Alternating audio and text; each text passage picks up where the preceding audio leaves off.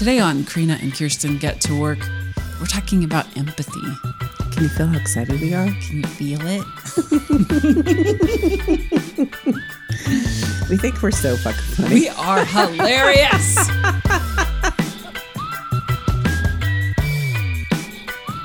Welcome to Karina and Kirsten Get to Work. I'm Kirsten Barron. and I'm Karina Hoyer. And we are so happy that you have joined us for this episode on empathy today. Of course, we're here to talk about women and work. We're here to talk about ease, meaning, and joy. And we're so very glad that you have tuned in. That's an old fashioned word. I said tuned in the last couple of times too, I love that old fashioned word, tuned in. but from the olden days. From the olden days. And we are from the land of the Coast Salish people. Happens to be Native American Heritage Month as well. Yeah, that, wrapping that up. It's an interesting month. Um, you know, I had a um, conversation a couple of years ago with a dear friend of mine, Candace, who happens to be a Lummi tribal member, and Lummi Nation is one of our Native American tribes here in Washington State. And she was saying November is, is such a difficult time thought- for her. I thought this same thing like two days ago. I was like, wait a minute. Why do we have Native American Heritage Month by Thanksgiving? That just seems so weird to me. I might go back and research how it got established. Yeah. But even just like, right? It's sandwiched between Columbus Day, which is now thankfully Native American Or Indigenous, Indigenous Peoples, Day. Yeah. And Thanksgiving. So I'm wondering if though that it's it kind of is turns that on its head. It just feels bad to me. I'm like, it just doesn't feel. I'm going to go back and look at how it got established and why it was, because I'm just curious. But that's what I'm I'll saying. report back I next time. I I want to think that that's that Native American Heritage Month is a way to kind of take that back. Let's take it back and celebrate something so. else. Let's some, celebrate so. something else other than this bizarre mythology around Native uh, American Native, Native people, American people. American, you know, the the colonists that came to America, right? Yeah, yeah, All of that. very interesting. Okay, but okay, here we are. but all of that aside, can we just pause and um, I'd like to introduce you to my sultry co-host Kirsten Barron over there. Oh, I think we've done this before. You always you have a cold.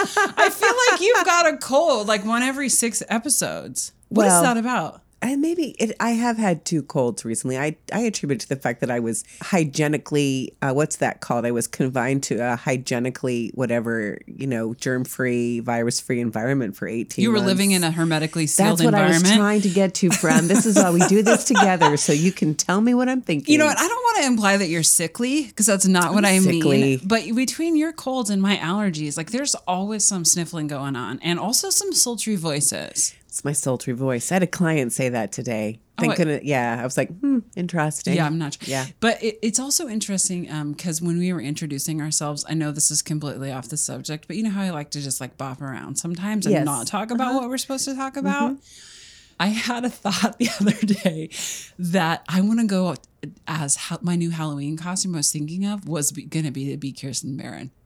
That's hysterical. And I was thinking, so you're just gonna wear like a little floppy, floaty. I was just gonna wear like a tunic. top and some leggings. Some I was gonna leggings, get yeah. a blonde wig. Yeah, and pull your hair back in a pony. Exactly. Mhm. Get some But bright red reading glasses. a giant basket full of like seven Shit. years worth of shit. just a bunch of crap. you throw it in the back of my car. People You know. people that know me know I, my briefcase is this big African round basket. It's beautiful, but it's essentially my traveling office, and I could probably live out of it for about a week. I think you do live out snacks, of it. Extra and, clothes, and there's like papers. Mm-hmm. 17 little like organizer things. She used to Kirsten used to come over here to record, and she, she'd stand there and talk to me and to pull everything out of the basket and put it into the organizer, little zippy things. oh, it's so fantastic! but It's you do so that every week. So, so I'm thinking, satisfying. where? Mhm. Anyway, Some people bite their nails, and some people like just you know what's that word? There's a word there. Tidy. I don't No, know. it's like you. It's like you. We're gonna cut this part out because I'm gonna get to the word obsessively. Some people chew their nails and some people obsessively organize, and I'm in the latter. Same thing. I could I bite my that. nails or I could organize. So I'm gonna. I hope that I remember this. I have to hear this uh, by the time October rolls around again next year. So my Halloween can- costume can, can be, be curious, and I'll go as you. I was Karina. say you could go as me, but I don't know what. that would be so great. how, what would you do? Just look like just look like shit. I would Just get some very- outdoor research pants. That's right. and I would get those kind of cro- quasi cross hiking walking shoes, and I would, I would, I would want to tease my hair, but I had to have brown hair. You'd have to like crimp it or something just Yeah, to make it yeah, look I'd like cat lady really hair. You'd have to get a cat lady hair wig. To commit to the hair. you have to get a cat lady hair to wig. commit to the hair be super fun. Oh my god, a cashmere sweater. It's just Yes. you would have to wear more fitted clothes. I'm gonna Oh, say. I know you know I don't like that. All right, back to empathy. Okay, back But- to empathy. But it's kind of part of it. yeah. The ability to put people, put yourself in someone else's position, right? Mm-hmm. right. To understand their needs. I feel like I, folks I could finally pull off a okay, Kirsten Barron because I am empathetic. I understand what it means. Yeah. Okay, total, total seg segue. Total that's a very non sequitur. No, but it's a nice non sequitur segue into the topic of empathy. And I do want to just, you know, sometimes we just like blast in and start talking about something and don't tell listeners why we're talking about it. But this one, I really want to just touch really quickly on why we chose to talk about empathy. So, first of all, because it's fantastic Yeah. like it's the juice of life you know it's the insulation it's the energy it's the soft warm cozy covers it's the great apple with a bit of cheese for a snack i mean it's just the goodness of life mm-hmm, mm-hmm. it's the goodness of life but i wanted to talk about it because i do think that if we can have, I mean, I think more empathy at, in the workplace will obviously give our workplaces more ease, meaning, and joy. We'll talk about that more later. But I also think empathy is one of those routes into racial equity. I'll be real candid about that. Yeah. I think that as we can have more empathy, understanding, really feel experiences, we will make more progress on racial equity. I hear you, and you know, frankly, by definition, empathy is the ability to ha- to understand the needs of others and be aware of their feelings and thoughts. And that, by its very nature, if we can, if we can harness that, I agree with you completely. We are taking a giant leap towards racial equity.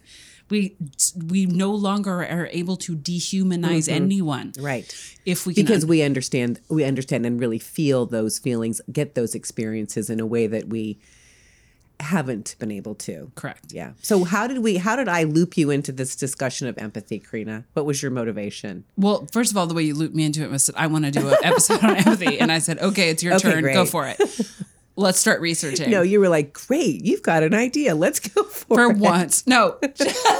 you are more the idea person frankly you are Oh well, that's very sweet of you. I, we could talk about that. We can we can debate about that later. that's a non sequitur that was a non sequitur. back on topic Plus, it's hot as Kirsten's over there in a wool blanket. She needed a blanket in order to record, and I'm just like shedding layers. I'm dying of heat over here. Anyway, I want to go back to this definition of empathy though, because it's really interesting. I've said several times I don't think I'm very empathetic, and in fact, the older I get, the better I am at it. But I've always thought about empathy as this ability to kind of feel others' feelings which is right which is it's just partially mm-hmm, right. Mm-hmm. But I couldn't necessarily tap into a lot of things that people were feeling. I had, you know, I lived a, I have lived a relatively sheltered life. Up until a couple of years ago, I've never, I had never lost anyone close to me to death. Mm-hmm. I had never experienced uh, the kinds of hardships that would build that muscle. And so I, I didn't quite know, I couldn't relate. But when I'm reading this definition now, it's really the ability to understand the needs of others, uh-huh. not simply feel their feelings. right. And or not simply identify their feelings. Oh you're crying. I see you're sad. Yeah, too bad you're sad yeah that's not it No, that's not it. and I kind of thought it was. And so it's interesting though to think about it like from those terms like, well maybe I am relatively empathetic. I feel like in a situation. So for to answer your question way back, you know, 5 minutes ago when you asked it, I wanted to do this episode and was excited to explore because I first thought, well, maybe it's a chance for me to build some empathy. Mm-hmm. But it's also been a discovery of kind of where I feel like I am empathetic. I hadn't given myself that before. Right? That I do think I'm good at yes identifying people's needs or being sensitive to kind of what's being said or not said in the room or helping people be comfortable Absolutely. in difficult situations. Yep. So that Yep. was kind of a cool thing for me. However, all of this gets all muddled in my mind when I think about sympathy versus empathy versus compassion versus blah, blah, blah, blah. Yeah, when we did when we were doing this, when I was doing my research anyway, and I'm sure you found the same thing. People are fast and loose with those words, and you know that really gets under my skin, I know, right? I'm I like, know. I don't like the imprecise use of words. Correct. Yeah, I get you. By the way, I recognize I do it all the time, but it's a constant struggle to be more precise in my language. And when I look at people who are researching, who are supposed to be smarter than me, right? I'm like, I want that precision. It's not there, folks. It's just not there. But when I kind of cull through the definitions and look at the look at the way folks are using these words, here's what I come up with. And this is just like commentary, really. I'm not sure it even matters so much in our conversation. well, don't say that. I don't, but I call it out just so the. Uh, okay, I'm just going to say it, and we can just put it in the put it in the pile, mix it up in the tossed salad. Okay, sympathy means that you understand what the person is feeling. I can see you're crying, you're sad. Yeah, I'm understand. I can see understand. you're that. laughing, you're happy, um, or something is funny, whatever. Um, empathy means that you can actually feel what the person is feeling. So if somebody is sad, you actually feel in your own self sadness. Mm-hmm. And compassion is the willingness to relieve somebody else's suffering. Right. So I think those words are useful, you know, just to cut. And we really are going for empathy and compassion. Yeah. You know, sympathy is not real helpful. And sympathy is a lot of like pity, usually rooted in stuff like, you know, just. Too like- bad for you. Yeah, you don't really. Yeah, exactly. Sorry. Well, you know what you should do. Yeah. Kind of Yeah, that sucks for you. Yeah, but but empathy really is. This is what. God, which is, I just want to pause because I have had people be that way with me, or, and it's just so, it's almost worse. Oh, it's. Have you ever? I ever would rather be ignored than have somebody say, oh my God, that sucks for you. Well, it's interesting though. The no, the difference, sympathy, empathy, and compassion, kind of mimic what the scholars tell us are the three different kinds of empathy, Mm-hmm. right? Which is cognitive empathy, just seeing how someone feels, being able to do that. The knowledge. emotional empathy, which is kind of feeling that physical pain or suffering or feeling along with that person, and then the compassionate empathy, which is the coup de grace. It's the thing that we're all shooting for, right. Which is empathy, understanding a person's predicament, and then taking action. Mm-hmm. And this is where I think you really shine, Kirsten. That's very nice. I've seen to you pull those reading glasses off and just look at someone and say, "That's just got to be so hard for you." I am so I'm so sorry, and then act in an appropriate way to relieve their suffering. Not dismiss their needs, Mm-hmm. not impose your will or your needs on them, but truly listen and help them find what they need and then deliver. And I think that's what makes you a really, really good lawyer. That's so nice of you to say. And I just don't know what came first. Do you know what I mean? Like I think being the lawyer has has allowed me to kind of hone some of those empathy skills. But here is the thing. When I was doing this research and thinking about this episode and listening to podcasts, reading articles, talking to people, what I realized is there's a whole lot more that I can do. There are many more opportunities for me to be empathetic mm. than I've taken advantage of, which was kind of the other reason I wanted to do the episode. I was like, I want to bring more empathy into my own life. It just, I'm like, when I say that, I'm just excited.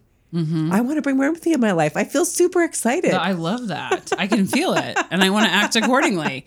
I, you know, what's interesting that you're saying that too is, and I'm really excited to get to the sort of later on in the show when we're talking about how to do this. There are very simple ways Oh, to yes. signal. I feel alongside you, and I would like, you know, Mm-hmm. I'm willing to relieve your suffering or celebrate with you. Yeah. And as a side note, is celebrating alongside somebody empathetic? Like, is empathy only associated with sadness and angst and fear and concern? It's not, but we just think of it that way. okay. because most people when something good happens they do most people celebrate with you or say that's great mm-hmm. right? Mm-hmm. I mean there are a few people out there who do grudge folks their successes begrudge folks their successes or mm-hmm. feel jealous or whatever. But i think it's harder for people who are sad or upset or grief or loss because they're more vulnerable. When you're all mm. like woohoo i just won this blah blah blah you're not as vulnerable as you are when you say I'm hurting. I'm hurting. I just really messed this up. I, you know, this person who I love is very sick, whatever, you know? Mm-hmm. But I ask that because empathy is a muscle that you actually mm-hmm. have to train. You know, studies show that we're born with a capacity to be empathetic, but we don't necessarily always have that skill. And frankly, the longer we live and the more experiences we have, I speak for myself and also from some data, the more will, the more able we are to be empathetic. Mm-hmm. And so if you're exercising that empathy muscle and you're doing it in service of joy, if you're mm-hmm. doing that in service of happiness or celebration, Or even like when you say joy, I would say that showing up for somebody who is grieving or suffering and being able to really walk alongside them mm-hmm. that is that does lead to connection mm-hmm. which even though the circumstances aren't joyful connection is joyful so you can bring joy into the moment not like woohoo happiness joy but the joy of connection Absolutely. Absolutely. And just to, but can I finish that one thought I I'm so And- sorry. No, it's fine. I fine. distracted you. No, no, no, it's fine. But what I'm saying is, if this is like a logic model straight out of college, if empathy is a muscle, Mm-hmm. and if you can exercise that muscle through j- empathetic, f- experiencing joy and happiness alongside Mm-hmm. someone, then your empathy muscle will also be exercised in service of when Absolutely. you when you are called to be empathetic with grief or sadness. to show up something harder Yeah. Okay. Sorry, I had to just get get all the way through that, It- which is sort of leads then to why we need empathy now more than mm-hmm. ever, because we're doing a lot of. because it's we've got the same data that's still a shit show out there Yeah, it's in fact we pulled the like fi- over fifty percent of people, and then fill in the like feel like shit every day. Our anxiety, get anxiety. sad, f- f- do more than they think, Feel irritable, emotionally right? exhausted. have trouble Sad. concentrating. When we were reading these stats, we're like, Hmm. what's new yeah, no shit, Sherlock. we've had that before yeah, figured that one out a while ago. So, but just to revisit, you know, if that really is kind of the state of the workplace right now, even more important to bring empathy yeah, yeah it is. So, w- w- what do we do at work? so let's talk about why at work can we talk about why at work mm-hmm. first Yes. So first of all, when you look at the the research out there, the articles out there, the thinking on this, the fancy Harvard Business Review, Simon Sinek, all those things, they're only talking about leaders being empathetic, which I think is like the biggest crock Oh, No, no, don't get me wrong. I think leaders need to be empathetic, but empathy is for everybody. Yeah. It's I'm like, why aren't we talking about empathetic coworkers? Mm-hmm. It's weird, yeah, when you talk about when they do a lot of this research Yes. About the impact of empathy at work, it's always focused on the impa- impact of an empathetic leader. Mm-hmm. What the heck? But there's a lot of data out there. there's a lot of data about leaders and i'm just going to say i think we can you know for at least for the purposes of this podcast make the leap and say if leaders can bring empathy and create these positive effects so can the rest of us Yeah. yeah And also, it's interesting because we've said this before leadership doesn't necessarily always equate to positional leader, right? Mm. So, a positional leader is somebody who's been given a title and they are the boss, the supervisor, the director, the head of, the CEO of, mm-hmm. whatever. you say that and then i say we lead from where we are Right. i think we could find that little phrase you and then me Yeah. probably seven times Right. in our how many ever podcasts Okay, we like Yeah. to repeat ourselves. no it's just good to ground ourselves. No, it's good. So you so there are also non-positional leaders who have a tremendous influence. Mm-hmm. And and so perhaps when we talk about all all people in the workplace, you could say all, all people are leaders, but I also want to acknowledge that positional leader or non-positional leader, there are people who have a lot of influence on a culture, on the workplace culture and everyone else's experiences. Mm-hmm. And so if those people are demonstrating and exercising empathy, they really do have this profound impact on how people experience their day. and how it changes the workplace. Yeah. So, Catalyst did a study of almost 900 employees. And again, this was about managers, but we're going to make that leap for everybody. And what they found was pretty interesting. And I was surprised by their first finding innovation. Mm-hmm. Empathetic workplaces lead to more innovation. Yeah. In fact, 61% of employees that reported that they were able to be innovative, innovative, Yeah. had an empathetic manager. And if an employee reported that they had a non empathetic manager, only 13% felt they could be innovative in their work. Yeah. Very interesting piece of data. Yeah, especially in these times. I mean, innovation is key. Shit's Mm-hmm. moving so fast. And also that leads to a lot of you know, joy. Yeah. For a lot of people. I don't know, maybe maybe people like me who Who you know, love innovation. who love innovation and new ideas, Yeah. totally. We also found though that same study found that people are way higher engaged. You can imagine, right? Seventy six percent of people who experienced empathy from their leader reported they were engaged, compared to thirty two percent Mm-hmm. Who said, you know, who were thirty two percent were engaged with a less empathetic leader. And you know, I can't remember what the statistic was, but Gallup reports like. 99% of people are disengaged. Yeah, so there's, there's, a a, little huge number of people that are disengaged. yeah, so if you're an empathetic leader, You're going to get more engagement. you're going to get more engagement. I'm going to assume that engagement and innovation also impacts turnover Oh, and for sure. resignation. Yeah. Right? Mm-hmm. You know what I love about the empathetic leader, which also surprised me, although not as much as the innovation? People with empathetic leaders, managers, felt that they were better able to balance their work life Yeah.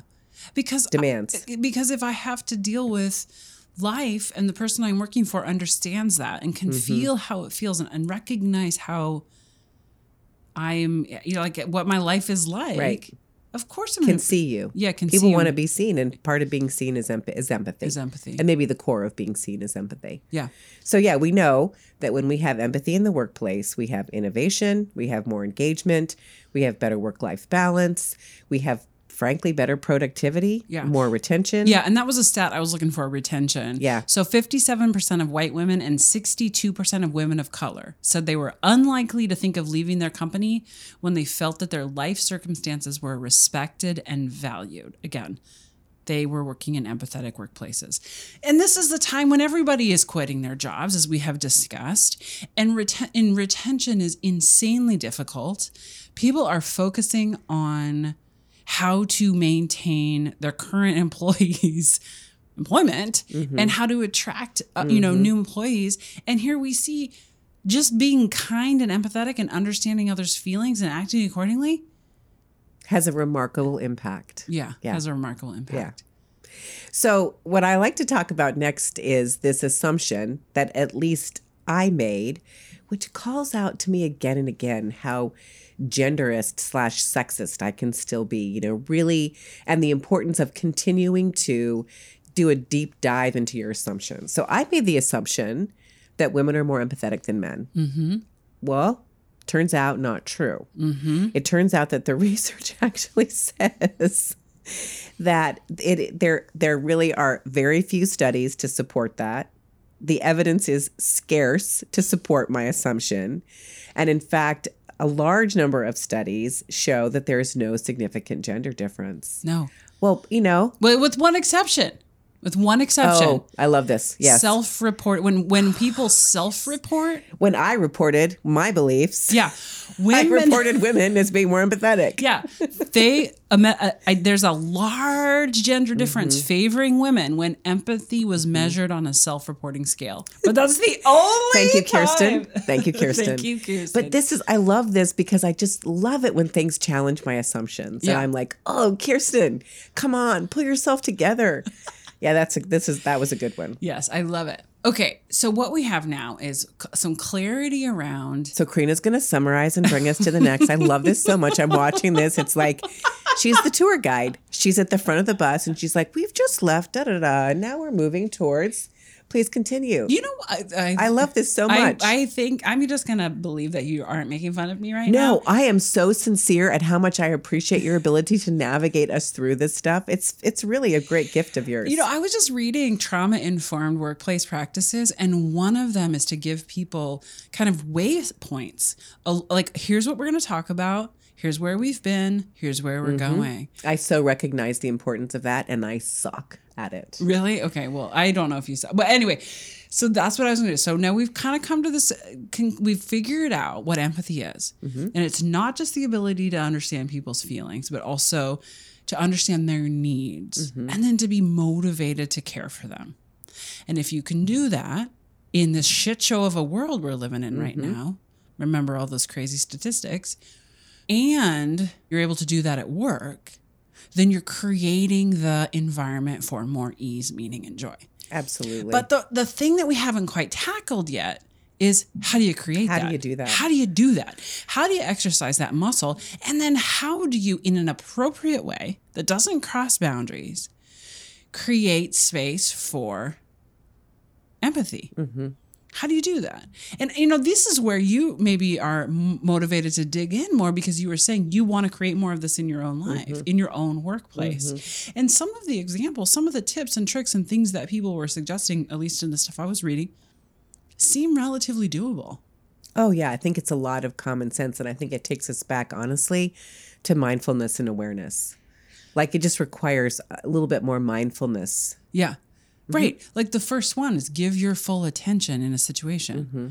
I mean, and, and have you been in one of those situations? Of course you have. But think about when you're in a situation where you're saying something to someone and they are truly listening. They're not listening to talk. Doesn't that feel so good when you're talking to somebody and you're like, they're I, the best compliment I ever got. I'm not kidding you. This may be the best compliment I've ever received in my life. We have this coffee shop in town, and it's kind of like everybody's mobile office. Like we all go there for meetings. We it's Yeah, it's if- like yeah, the center of the town. who. It's the who's who of what the hoi polloi who's who of. Built. I'm just kidding. Not downtown workers. anyway, I was, and I typically, I do meet people down there, and I finished a meeting once, and somebody came over to me and said, Hey, I just want you to know that I was watching you talk to that person, and I've never seen somebody more attentive or aware of what they are saying. In fact, when I come in here and see you talking to somebody, I don't even like attempt to say hi to you because I know you won't see me because you're so focused on what they're saying. Oh yeah. And I was like, I, at first I thought maybe I'm an asshole because I didn't say hello.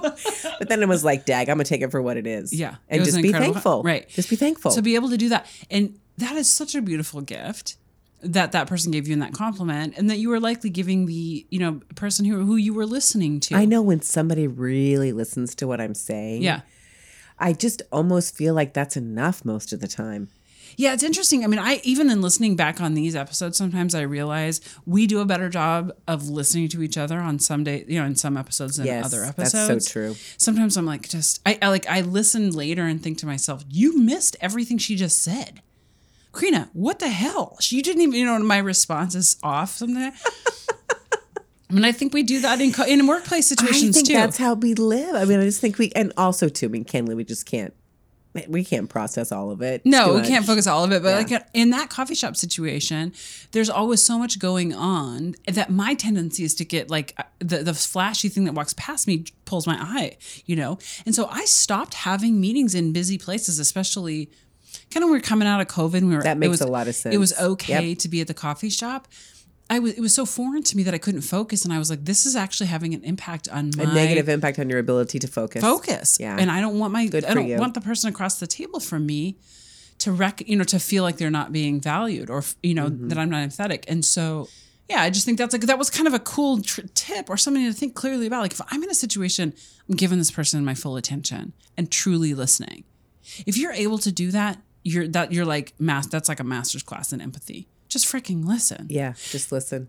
However, Brene Brown has that great video when she's like, listening Oh, isn't enough. My gosh, isn't that the best video? Yeah, she's the like- little reindeer, Yeah. the little whatever goat. you don't just listen and say, "Oh, it sucks for you." I'll put this in the show notes because it's so wonderful. It's a cartoon where the person who is suffering is in a hole, of course, Yeah, and there are two people or two two creatures. I think one's a reindeer, one's something else. You know, how is it down there? And you know, one crawls down the ladder and sits with them and talks, and then the other kind of yells these things from, From the, the top. From the top, Yeah, no, I'll put it in the show notes. It's a really, really great. Yeah, you don't want to be the person You who's don't want to the be yelling of the whole, helpful yelling like, hints from the top. like you could be listening and then saying, "Well, you know what you should do," or "That sucks for you," or whatever. So again, this Mm-hmm. or at least something, something didn't happen. yeah. Well, at least your sister isn't, you know, in the hospital. Like it's it, so listening is not enough. Mm-hmm. Listening to understand, listening to feel alongside, Yeah. listening to help dig in. To resonate. Mhm, that's attention. Yeah. I think another one is ask specific questions, which is kind of part of that listening. So if I'm and this I've you did this to me just recently where I said I just had a new client call and it was so energetic and I really like her and it was so, I cannot wait to talk to her again next week. And again, this is the joy part. And you asked me really great questions about why do you think it was so good? Why do you What about, I remember that. What about, tell me about that. What do you think, what was the thing? yeah, what about her that made her Mm-hmm. say yada yada? And I was that that the ability to listen and then dig in a little bit deeper. That's empathy. Because I think it shows you're paying attention. And it also communicates that I care, which I do care. Yeah. I do want to know why that's such a great client. Right. Yeah. I think that's probably why I had a hard time with empathy for a long time. I really didn't care. Ooh, Yeah, I really didn't. really? Yeah. Yeah. Why do you think you didn't care? I don't know. I mean, I think that's just part of maturation is that you start to, like, I think I was just incredibly selfish. Mm. You know, and I think now I'm like, some of the rough edges have been taken off of that, and it's like good. Now I'm now I'm a role model for work life balance or how to say no.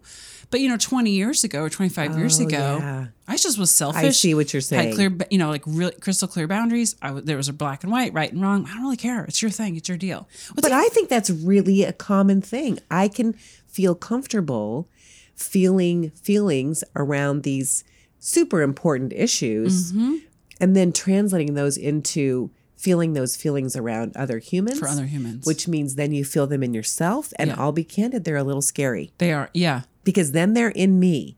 Then your grief is in me. Mm-hmm. Your pain is in me.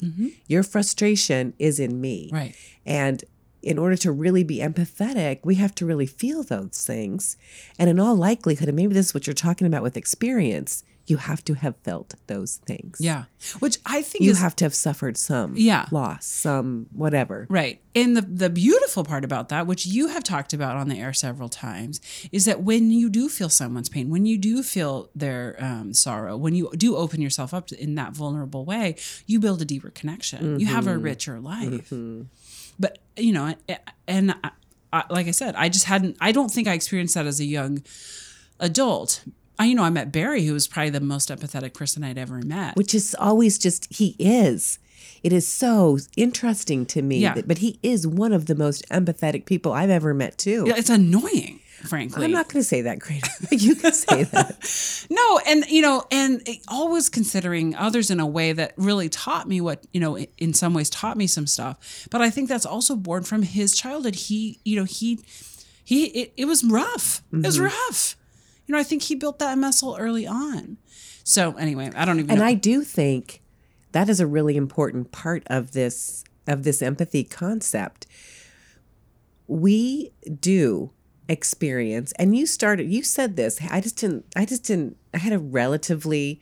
What did you? What was the word you used? Not charmed, but yeah, charmed. charmed, and not many hardships. Yeah, and but charmed- sheltered. sheltered. okay. But Use I have said I have a- I live a Charmed charmed life. Mhm. Sheltered life. And here is the gift of hardship, right? Like you talk about Barry. He Yeah. had he had a harder time as a young kiddo and a teenager and a young adult. I really feel like the experiences that have I have had that have been the hardest for me, my divorce, the loss of the kid's dad, those kinds of things, you know, The death of a partner. the- the- uh, yes, and just like whatever, a, an accident, an injury, a term, you got fired from a job. All of these things, I mean, they suck, and I don't want them for anybody. I want everybody to have a charmed life. I do, I really do. But the gift of those experiences is, if we allow it, the ability to like bring relief to somebody else in being able to truly share, understand, and feel in ourselves their experience. Does Yeah. that make sense? Uh, yes, it does make sense Okay. completely. I got a little round about that. No, I think what you're saying, I think what you're saying is that's the flip side of it. That in having in having life experiences, we're also able to have deeper and more rich um, relationships because we can be more empathetic. Yeah. What's interesting though is some of the research shows that those life experiences sometimes give the opposite. And I'm not exactly sure why. I, got have a that- theory about that. Uh huh. You want to hear my crazy Kirsten theory? I, that's really why we have That's this why show. I the show's the Kirsten's theory. Um, I really think that we all know people who have great suffering. Something happens, it's a big loss, but we can see them not processing. Mm-hmm. We can see them like I don't know what how I'd even describe it, but they're just kind of living outside of their experience, Yeah, right? yeah. And I think those are the people who don't process their own grief, their own loss, their own tragedy, their own disappointment. Those are the ones who can't be empathetic. They might have lost somebody, but they don't know what to do with that experience. Yeah, that does make sense. That's what I think. and then the flip side of it is the person who recovers from, you know, uh, addiction becomes an addiction counselor. The person who survives, you know, domestic violence becomes a domestic violence advocate or anti. The person who survives cancer becomes a, somehow a support for people who have cancer. Yeah. Yeah. Or the yeah, or a research.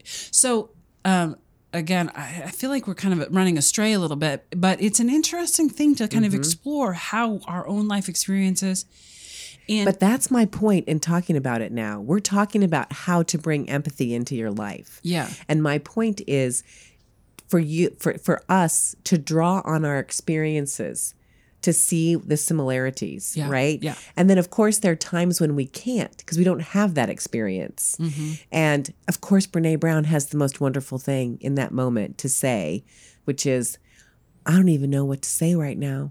This is so awful. I don't even know what to say. Mm-hmm. Yeah.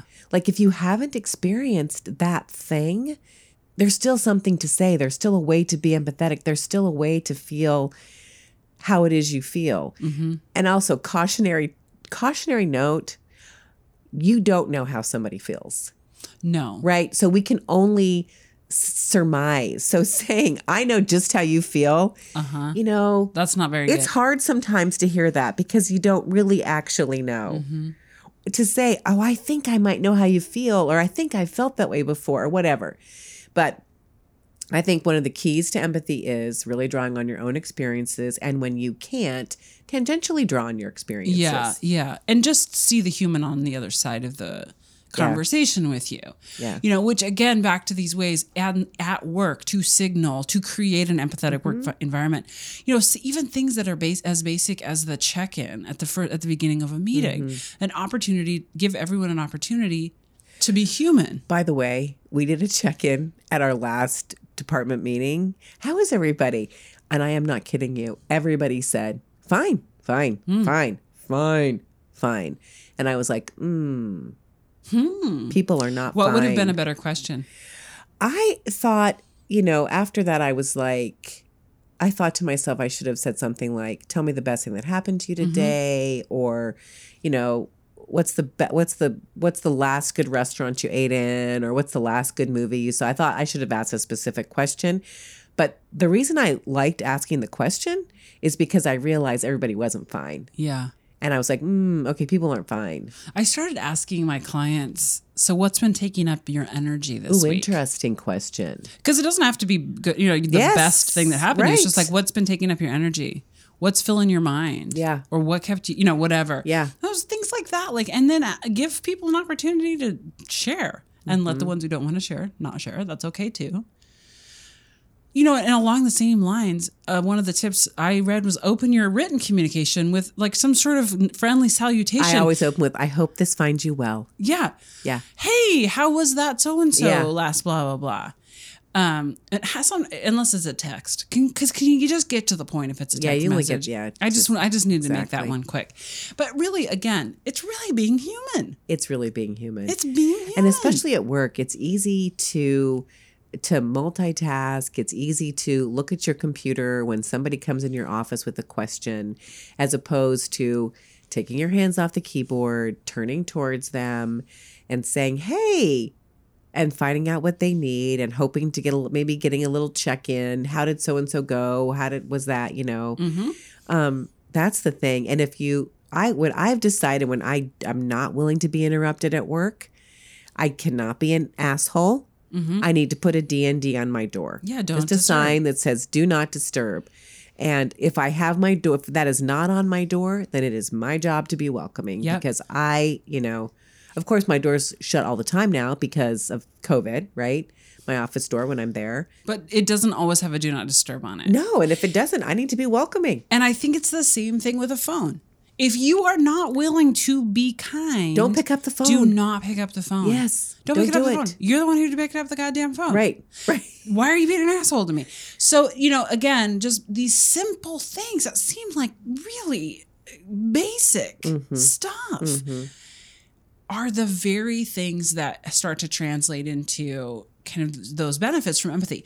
I'm going to say, though, the other thing, and this isn't, I, I was just realizing this recently, especially if you're in a leadership position, not just being kind or human or o- opening up with a salutation, but truly scaling the expectations and workload to meet the person where they're at. One thing that has really struck me lately, in addition to all of these things, the salutations, the be kind, the open, you know, meetings with with a check-in or whatever, is that empathy is also recognizing what your workers and coworkers are going through mm-hmm. and scaling expectations to meet those. Mm-hmm. A- And COVID aside, you know, if someone is grieving a loss, we don't expect them to like we get we let them off the hook. We don't give them the biggest project. we don't right. We all circle We up don't ask them to stay late. Right. If someone, ha- you know, is a caregiver for young chil- children or elderly parents or both, mm-hmm. we don't ask them to volunteer. We give them a pass, you know, on the weekends or evenings or whatever. So also recognizing that the pace that we're doing things, implementing change, pace that we're planning projects, if you have an opportunity to take things slow, or if you have an opportunity to kind of take your pedal off the take Or your foot off the pedal a just little bit. provide the the Karina Hoyer tour guide through what's going to happen. Yes. Yeah. Yeah. Create those mile markers so Mm-hmm. people can plan and they understand. All of those things are also ways that we can respond accordingly to people's needs. I think what you're really saying is that there is an opportunity in every single place at work to be empathetic. Yep. In every single place Yep. to be empathetic. Yep. From your salutation From on the, to the, assignment email. of work Yep. to implementing change to all of those things. Yeah, yeah. Yeah. And when we're able to, it's a kinder, gentler world. And I'm gonna say, we all we will all have more ease, meaning, and joy. We're going to have a whole lot of ease, meaning, Heck and joy. yeah. And you know, I say this, but I really think like there's these secret sauce pieces to work. And this may be, this is one of the key secret sauce pieces. Mm-hmm. Yeah. This is not the hot sauce you want to sprinkle on lightly. No. This is the ranch dressing. yeah. This is the this is the special fish sauce. This is wickedly good fish This is sauce. wickedly good fish sauce everywhere. Put it everywhere. Eat as much as you can. It's so good for you. Do not. You're gonna feel so much better, especially when you give it away. Yes, I'm gonna. I'm gonna end with that. Sh- d- s- data shows, research You're feel suggests better if you give it away. empathy benefits the receiver and the giver. So what the heck are you waiting for? Yeah, go out there and give some empathy. It Yeah. Feels so good. I'm still so excited about this topic. I can't wait to hear It's more so about it. Okay, happy Native American Heritage Month. Thanks for listening, friends. Thanks friends. for listening, friends. Karina and Kirsten Get to Work is recorded and produced by yours truly, Karina Hoyer. and Kirsten Barron. Find all of our episodes anywhere you listen to podcasts. You can also find us on YouTube, Facebook, Twitter, Instagram, on our website, or email us at yougettowork at gmail.com. Thanks for listening.